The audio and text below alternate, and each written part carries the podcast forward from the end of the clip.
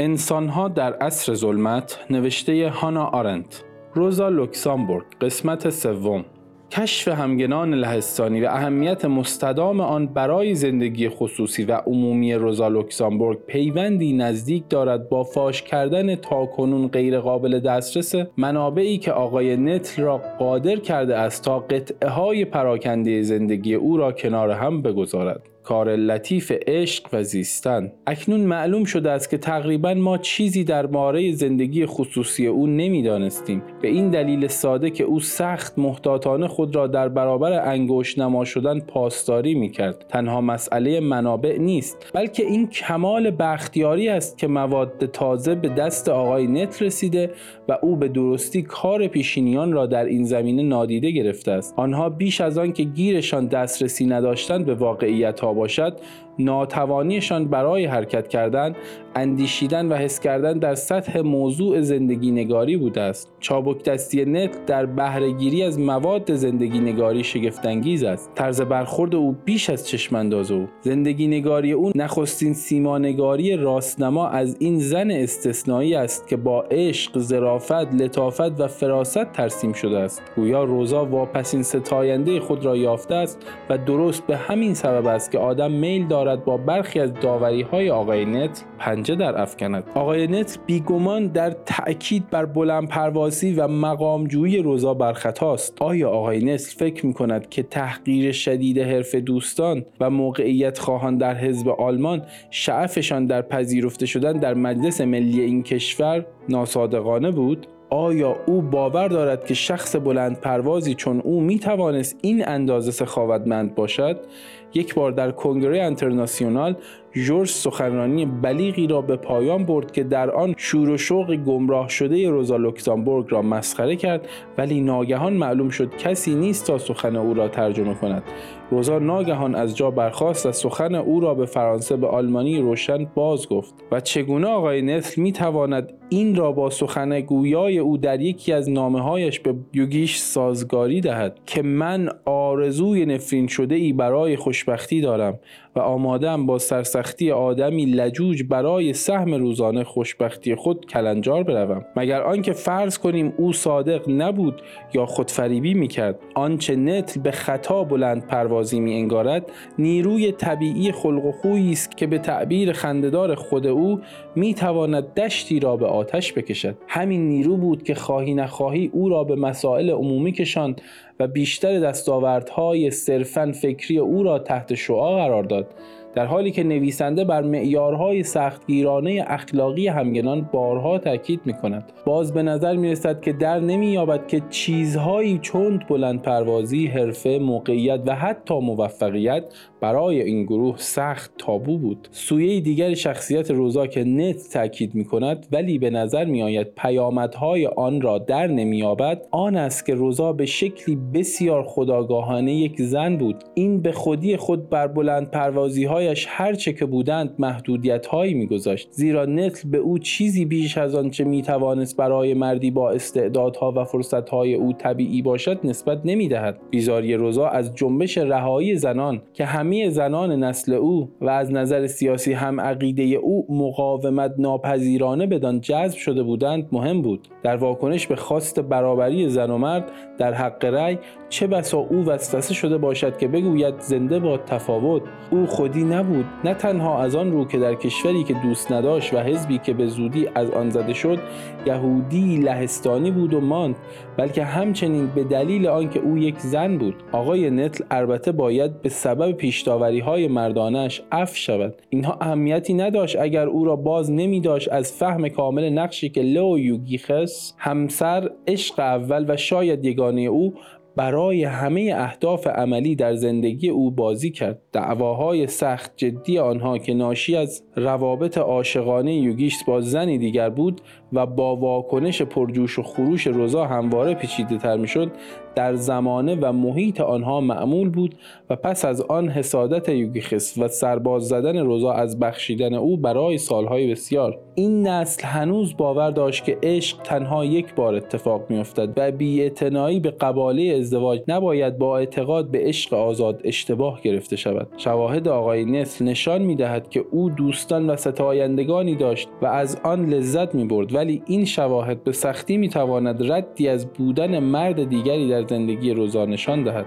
شایعه حزبی درباره طرح ازدواج با هانس دافنباخ که روزا او را شما خطاب می کرد و هرگز خیال نداشت او را هم تراز خود داد کند سراپا احمقانه است. نت داستان لئویوگیخس و روزا لوکسامبورگ را یکی از بزرگترین و تراژیکترین قصه های عاشقانه سوسیالیسم خواند. نیازی با در پیچیدن با این داوری نیست. اگر بدانیم که فرجام تراژیک رابطه آنها نه معمول حسادتی خودویرانگر و کور که حاصل جنگ و سالهای زندان انقلاب بدآیند آلمان و پایان خونینش بود. لئو یوگیخس که نسل نام او را نیز از فراموشی نجات داد چهره برجسته و در عین حال سنخ‌نمایی در میان انقلابی های حرفه‌ای بود. برای روزا لوکسامبورگ او بی تردید جنس مردی بود که برای او اهمیت فراوان داشت. او گراف وستر رهبر حزب محافظه کار را به همه چهره های درخشان سوسیالیست آلمان ترجیح می‌داد و دلیل آن را خود گفته بود. چون او مرد بود آدمهای کمی بودند که او به آنها احترام میگذاشت و یوگیخس در صدر فهرست کسانی بود که تنها لنین و فرانس مرینگ می توانستند بی تردید در آن باشند. او بیگمان مرد عمل و عشق بود. می‌دانست چه کند و چگونه رنج بکشد. مقایسه او با لنین وسوسه برانگیز است. او به نوعی شبیه لنین بود. جز آنکه میلی به شهرت نداشت و ترجیح می‌داد در پشت پرده نقش ایفا کند. همچنین در عشقش به توطعه و خطر که میبایست به او جذابیت اروتیک بیشتری داده باشد. او به واقع لنینی ناکام بود. حتی در ناتوانی تمام و کمالش در نوشتن همانطور که روزا در یکی از نامههایش تصویری زیرکانه و به واقع بسیار عاشقانه از او به دست داده بود و میان مایگیش در مقام سخنرانی عمومی لئو و لنین هر دو استعدادی فراوان برای سازماندهی و رهبری داشتند. ولی فقط همین در نتیجه وقتی کاری نبود انجام بدهند و به خودشان وانهاده می شدند احساس عجز و زیادی بودن می کردند. در این مورد لنین کمتر به نظر می آمد به دلیل آنکه هرگز به طور کامل منزوی نشد. ولی لئو به دلیل دعوایش با پلخانوف پاپ مهاجرت روسی در سوئیس طی دهه 90 زود از حزب روسیه بیرون رفت.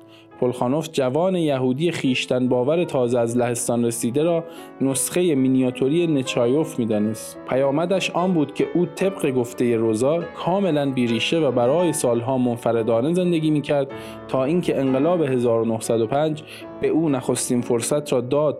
ناگهان نه تنها او به مقام رهبری جنبش لهستان که حتی جنبش روسی رسید حزب سوسیال دموکرات پادشاهی لهستان و لیتوانی طی انقلاب اهمیت بالایی پیدا کرد و طی سالهای بعد حتی اهمیت آن بیشتر شد. لئو با آنکه خود حتی یک سطر هم ننوشت کمابیش به روح نشریات آن بدل شد. زمانی که او در حزب سوسیالیست آلمان یک سره ناشناخته بود فرصت کوتاهی برای نشان دادن خود یافت. در این هنگام طی جنگ جهانی اول اپوزیسیونی پنهان را در ارتش آلمان سازماندهی کرد. بدون او گروه اسپارتاکوس در میان نبود. برخلاف دیگر گروه های سازماندهی شده چپ در آلمان طی زمانی کوتاه این گروه به نوعی همگنان ایدئال بدل شد. البته این به معنای آن نیست که یوگیخس انقلاب آلمان را به وجود آورد. انقلاب آلمان مانند دیگر انقلاب ها ساخته هیچ کس نبود. جنبش اسپارتاکوس نیز بیشتر تابع رویدادها بود تا پدید آورنده آنها و این تصور رسمی افسانه است که شورش اسپارتاکوس در ژانویه 1918 به دست رهبرانش روزا لوکسامبورگ، لایبکنش و یوگیخس شکل یا الهام گرفت. ما هرگز نخواهیم دانست که چه اندازه از ایده های سیاسی روزا از لئو مایه گرفته است. در ازدواج هیچ وقت تشخیص این که کدام از اندیشه ها به کدام یک تعلق دارد ساده نیست ولی اینکه او در کاری که لنین موفق شد ناکام ماند دست کم همانقدر نتیجه محیط بود که حاصل شعن و رتبه پایینتر او او هم لهستانی بود هم یهودی.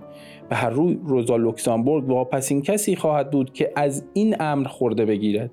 اعضای همگنان یکدیگر را با این معیارها نمیسنجیدند.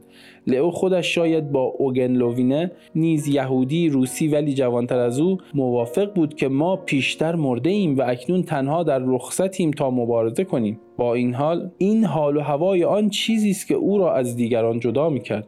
زیرا نه لنین نه تروتسکی و نه روزا هیچ کدام اینطور فکر نمی‌کردند. پس از مرگ روزا او حاضر نشد به بهانه امنیت جهانی برلین را ترک کند. یک نفر باید بماند تا گورنوشت همه ما را بنویسد. لئو دو ماه بعد از قتل لیبکنشت و لوکزامبورگ بازداشت شد و در کلانتری از پشت به او تیر زدند. نام قاتل معلوم بود ولی هیچ تلاشی برای مجازات او هرگز صورت نگرفت. قاتل شخص دیگری را هم به همان صورت کشت و سپس با ترفیع شغلی کار خود را در پلیس پروس ادامه داد. چنین بود رسم روزگار جمهوری وایمار. با خواندن و یاد سپردن این قصه های قدیمی آدم به شکل دردناکی به تفاوت میان رفقای آلمانی و اعضای گروه همگنان آگاه می شود. طی 1905 انقلاب روسیه روزا لوکسامبورگ در ورشو بازداشت شد و دوستانش برای وسیقه پول جمع کردند. احتمالا حزب آلمان پول این وسیقه را داده بود. همراه این پول تهدید غیررسمی تلافی نیز ابلاغ شد که اگر اتفاقی برای روزا بیفتد آنها انتقام آن را با اقدام علیه مقامات بلندپایه خواهند گرفت. وقتی مصونیت قاتلان از مجازات بر همه معلوم شد نه پیش نه پس از موج قتلهای سیاسی دست زدن به هیچ اقدامی به ذهن رفقای آلمانی خطور نکرد برای ارتباط با ما ID صوفی underline کاپل را در اینستاگرام جستجو کنید.